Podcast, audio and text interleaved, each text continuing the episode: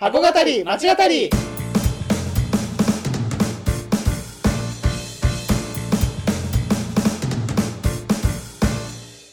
箱語り町語りは元百貨店マンの2人が商業施設すなわち箱についてあれやこれやと語り合って魅力の再発見をしていく番組です。皆さんこんにちは。箱語り町語り、えーあれやこれや語りでございます。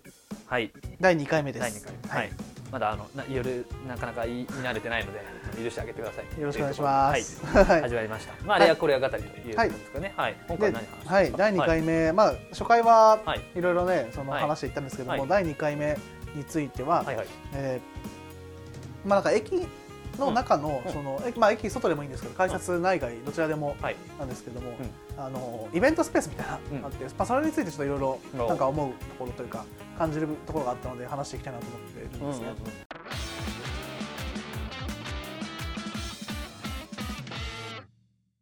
であのこの間まさにそのこの収録の前、えー前回ね、多分アップロードされてますけれども、はえーグランスタン、うん。えー東京という東京駅の、えーはい。駅中商業施設のお話をしてまいりました、でそこでねあの、うん。アマゾンエコーはい。っていうのがあったんですよね。うんうんうん。のポップアップショップみたいなのがあって、はいはい。それがスペースゼロはい。っていうそのイベントスペース、うんうんうんうん1階のそのレストランスペース、はい。レストランエリアの中にあるやつうんうん。ですよね。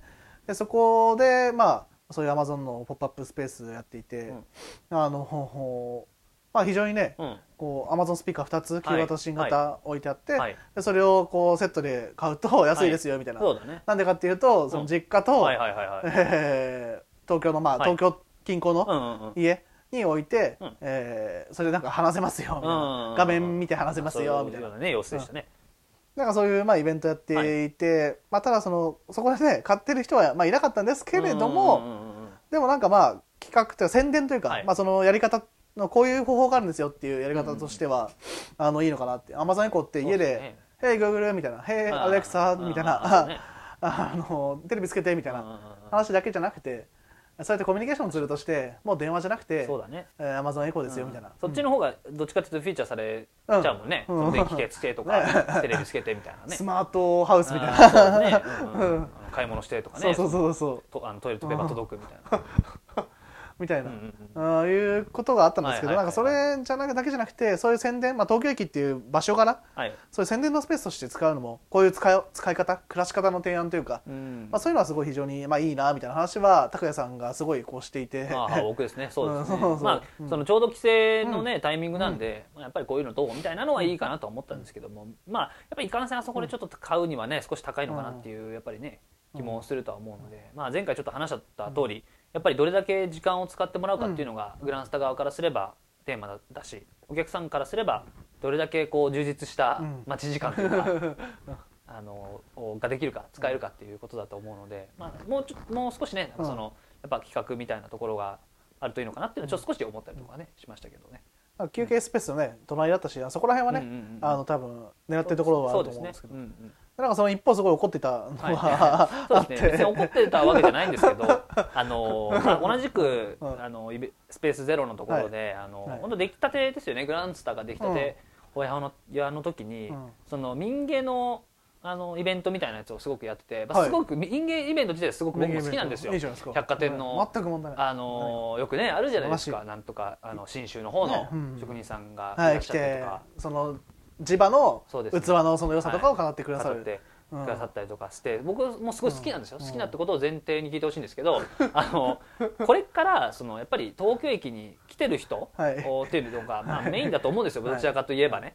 あのまあ、行く人もそうだと思うんですけど、まあまあまあ。どっちもそうですよ。どっちにしっかり言えるんですけど、うん。あのこれからそういう方向に行こうとしてるわけじゃないですか、はい。そのはい、そね。新幹線乗って,、はい。乗ってね。例えばじゃあ長野に行きましたとあまああそうね、いわゆるいわゆる田舎と呼ばれるところにうん。うん行こうとしてる時に、まあそこで買うかなっていうのは僕はちょっと疑問だったんですよ。そ のあの八つ橋とかだったら別ですよ。その八つ橋とかあの東京バナナとか。はあ忘れちゃった。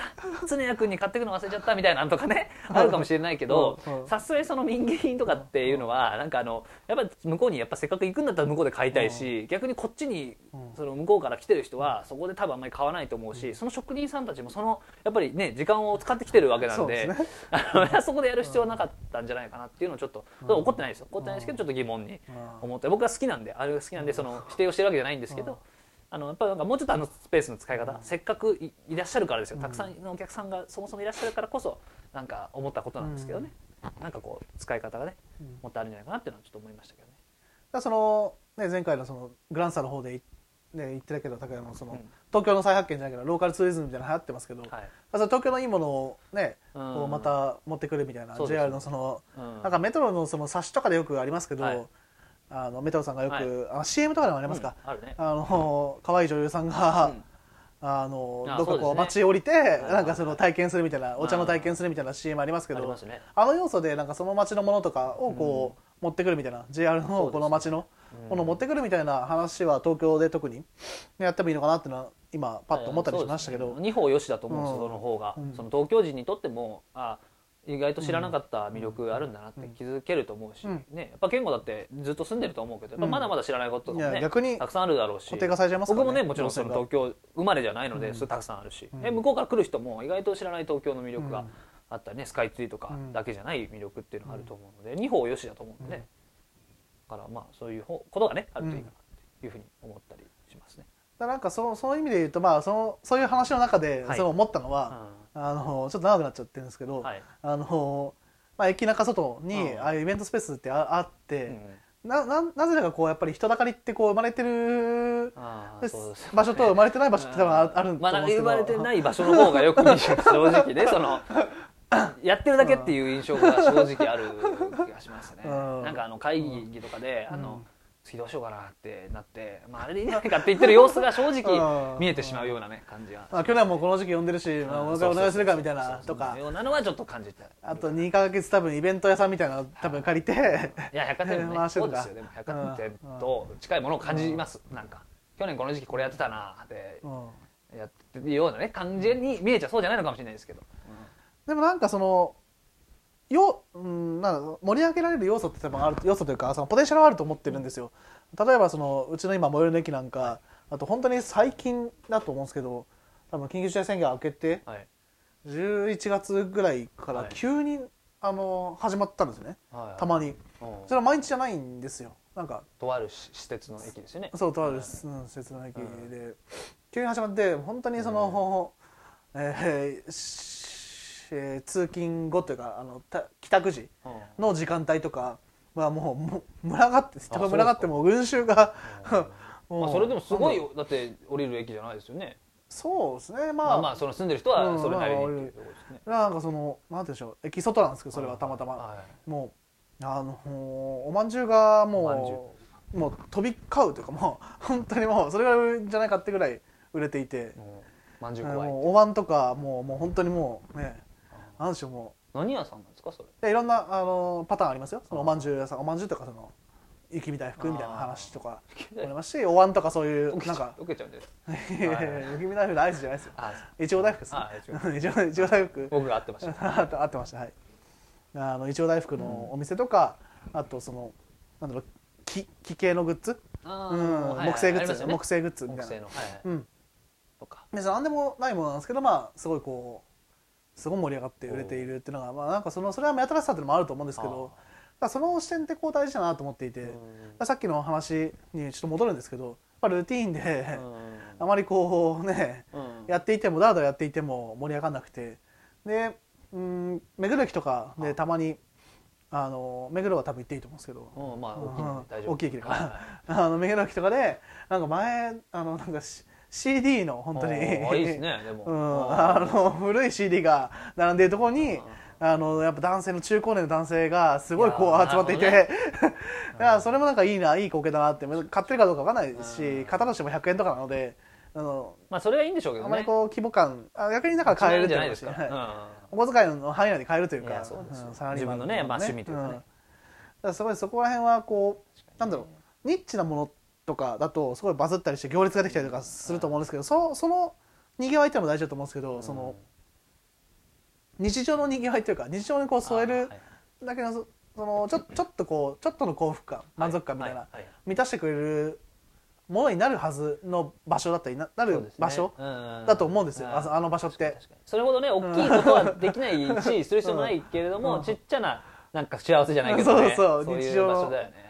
こう彩りを与えてくれるようなあの場所になると思うんで、ね、まあここは別に特に答えがある話ないんであれこれがそれで言うとね、ん。あの僕も年末実家に帰ったんですけど、はい。はいはい。あの僕の施設の駅で、はい。まああの実家の施設の、うん、その京成電鉄という、あはいうんあのまあ、地場のというかあれですけど あの電私鉄なんですけど、うん。そのまあ、駅の改札出た、本当に12歩出たところに、あのプラレールおおはなんかまあそんなでかくないんですよ。本当に、あのどれぐらいですかね、まあ 1, 1メートルとかうん。1メートル半ないぐらいのよ長さ、うん。横の長さ、うん。今こうやって横でやってるんですけど、うん。その長さうん。のところに、まあ、こういわゆるプラレールがこう組み立て、線路が組み立ててあって、はい。その京成電鉄のスカイライナーってあるじゃないですか、うんそれのあのいわゆる電車。あれが走ってたんですよ、はい。すごいなんかいいなと思って。いいね。すごいなんかもう 帰ってきた感があったんですよ。